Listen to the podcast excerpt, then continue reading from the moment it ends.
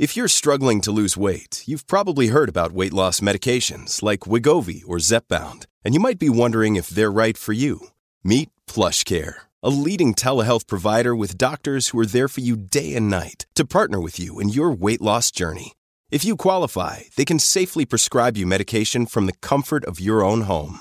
To get started, visit plushcare.com slash weight loss. That's plushcare.com slash weight loss. plushcare.com slash weight loss. This is the John Oakley Show podcast.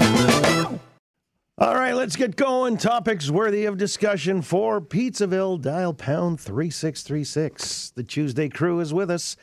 Rocco Rossi, the CEO of the Ontario Chamber of Commerce. How you doing, Rocco? That is the Super Tuesday crew to you. Yeah, you're right. I forgot. Ooh, I it's like Super that, Tuesday.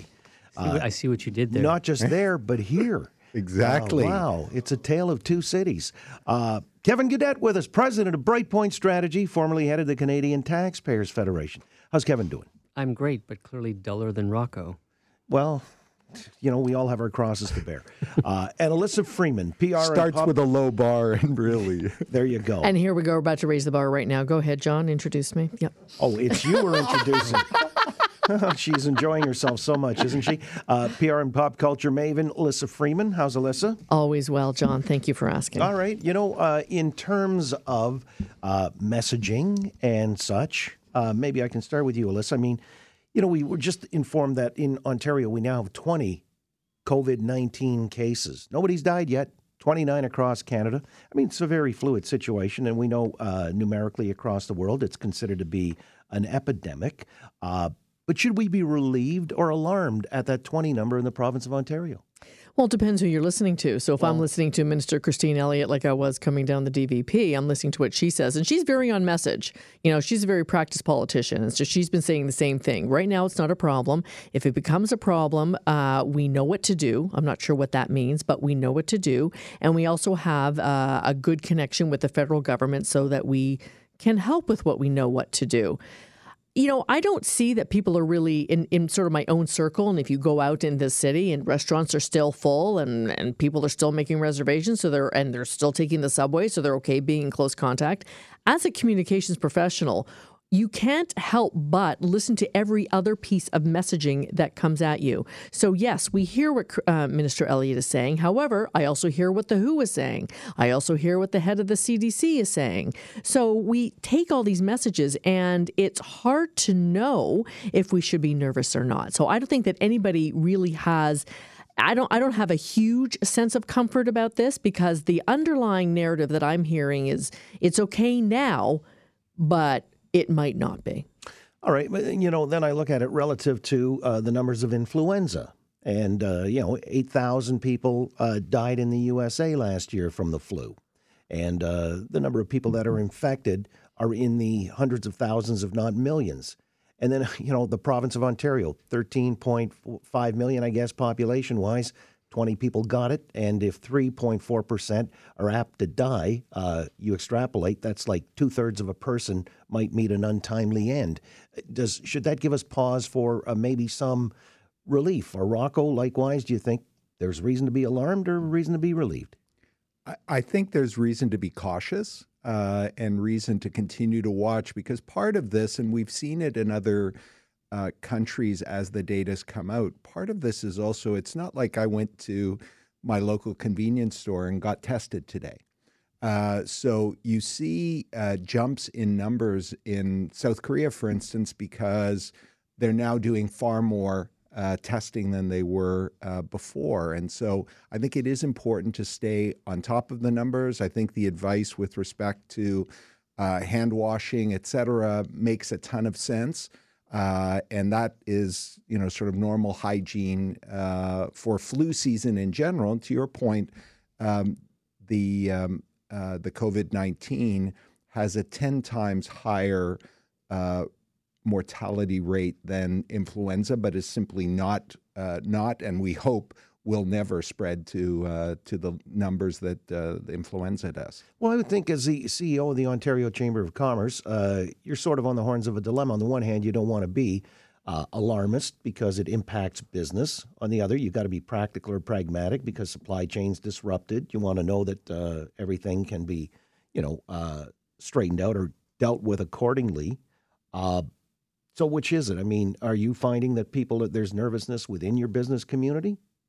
There, there is nervousness, and there are obviously sectors that uh, have been hit right away. The airlines, tourism um, are, uh, are are taking hits to uh, to the system significantly right now as people pull back. Um, definitely, as the supply chain um, starts to uh, to hit, because China plays a much bigger role in the world economy than it did when SARS hit. It's roughly four times bigger in terms of an exporting market than it was during the time of SARS. And so that is having an impact, but that is slower. And right now, people are finding it hard uh, on a business level to sort out what may be what may be problematic in the supply chain due to um, the blockades versus any slowdown in the supply chain because of uh, yeah, because I'll get of around to that. You know, if nothing else, it's also shown us how reliant we are on China when it comes to the supply chain. Uh, but you know, Kevin, uh, the thoughts on whether or not the 20 number is something that pops out at you, or are you sort of thinking, hey, you know, uh, that's kind of uh, no need to get ahead of ourselves or out over our skis. And then there's the other thing I wanted to bring into the equation when it comes to the impact. And uh, Justin Trudeau, even today at a presser in Halifax, suggesting there might be some kind of assistance that the government could afford to people. and I know, as a former head of the Canadian Taxpayers Federation, you got to be excited by that prospect. That, uh, and I don't know, because Rocco had cited, you know, the travel industry being hit by this. Uh, so it's a two-parter. I'll let you get into either of the uh, two parts, but do you think there ought to be some kind of uh, assistance for any impacted businesses on this front? As of now, no. Um, we're we're going to have to see going forward what the impact is and revisit that conversation in due course, uh, which takes us back to your first question regarding, which takes us back to the first question regarding the, the, the 20 number. I mean, yesterday, the Chief Public Officer of Health of Canada and Minister Elliott in Ontario and Dr. Williams in Ontario admitted publicly that they were only had only been testing – those people who had fit a profile, protocol profile of having visited from foreign nations, that they had not yet in Canada or Ontario, anyhow, been testing anyone who was pneumonically symptomatic but hadn't traveled. So I think that 20 number is actually going to explode shortly because I think that it's probably burning through the community to some extent, and we just haven't been testing for it. So I think we're being a bit complacent.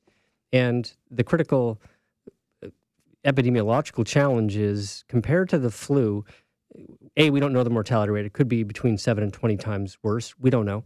Um, and relatedly, it actually doesn't, you know, I mean, this isn't a good thing. The flu attacks uh, the young, the old, and the weak. Very, very young, the old, and the weak. Um, it looks like the World Health Organization's report that was released uh, on, on Friday, Thursday, whatever the heck, recently, um, indicates that this actually has the aside from people under the age of 10 or 15, it can actually attack anybody above that. Um, and then the question then becomes, you know, unlike the, unlike the flu, you could have series of people of any age bracket, except for young children, it seems, in the hospital. So uh, I'd say we need to wait a few weeks before we, we, we tip our hats to ourselves about how, how lucky we are about this. Well, all right. Uh, but, you know, it's almost like, uh, and then uh, it's like I guess uh, the bar is then cast in front of us, or the goalposts keep changing, and could for a long, long time because the incubation period being two weeks to 17 days. Uh, we don't know what we don't know, is basically what you're saying. Well, and I would say on top of that, when we make comparisons to the flu, even if it is only, and I put that in scare quotes, like the flu, it means there's another type of flu going around. So uh, the numbers of deaths from the flu were bad enough. Just imagine doubling that because there's an extra flu rolling around. I don't think we should be complacent or happy with that. But the protocols have not also been consistent. So there was a flight recently, a couple flights that came in from Tehran, and people just walked off that flight, and nobody was tested at all, even though there was uh, a case of a woman who had visited the region, I believe in California, who had contracted COVID nineteen.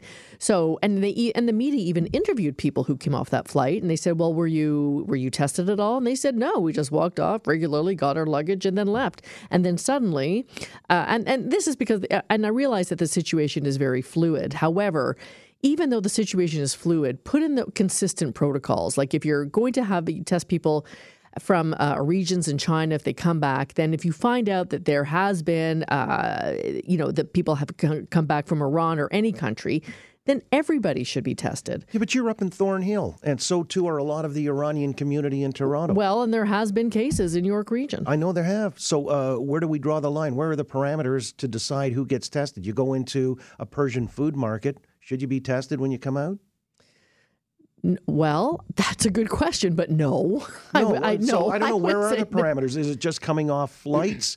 Is it anybody who's been in contact with somebody who's recently arrived from Iran? And, and, and, but, but I mean, those are all great questions to ask, John, and that's why nobody is giving any really concrete answers. You know, people speak in very, very broad strokes. For example, Kevin just gave some information that said, well, COVID 19 can hit anybody from 15 years old and up. And the other day, I heard it was really just 30 years old and up. So, you know, you're taking all this information and distilling it in the way you can without, you know, having uh, governments create mass hysteria with people. So I understand that the the doling out of information in in bite-sized pieces so people don't get all hysterical. Well, there's a balancing act you've got to strike, and Rocco, as the head of this Chamber of Commerce, uh, your members, I guess, don't want to get too far out over their skis either, do they? Not, not at all. I mean, our, our position is roughly a, a trust but verify. Uh, is to, uh, and our colleagues at the Canadian Chamber of Commerce have put out uh, a series of tools and sort of planning uh, tips uh, on a go forward basis as you think about different scenarios where you, you know, want to have people working from home. Uh, how do you manage that? What are some other um, what are some other things that you may do? But you know, you're also seeing, for instance, within um, within the Chinese Canadian community, there are uh, restaurants, there are shops that are uh, already uh, suffering. One of the things um, we, as a, a, our our board, uh, has our our next board meeting uh, in March, and our intention is to is um, is to have the meeting at a Chinese restaurant near our offices. Again, just to try to put the thing into perspective, to not get out over our skis.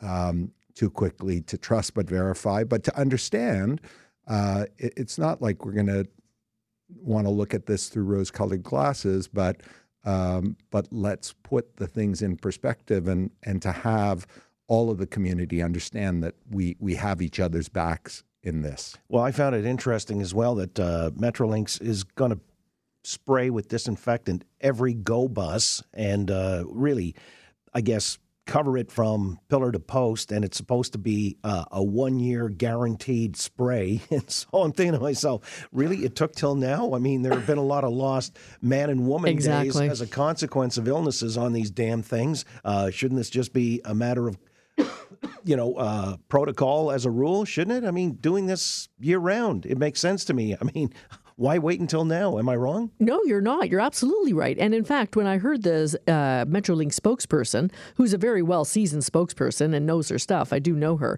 um, she said, Well, you know, this is something new for us. And I'm sitting there in my living room, like everybody else who's receiving this news, thinking, Really?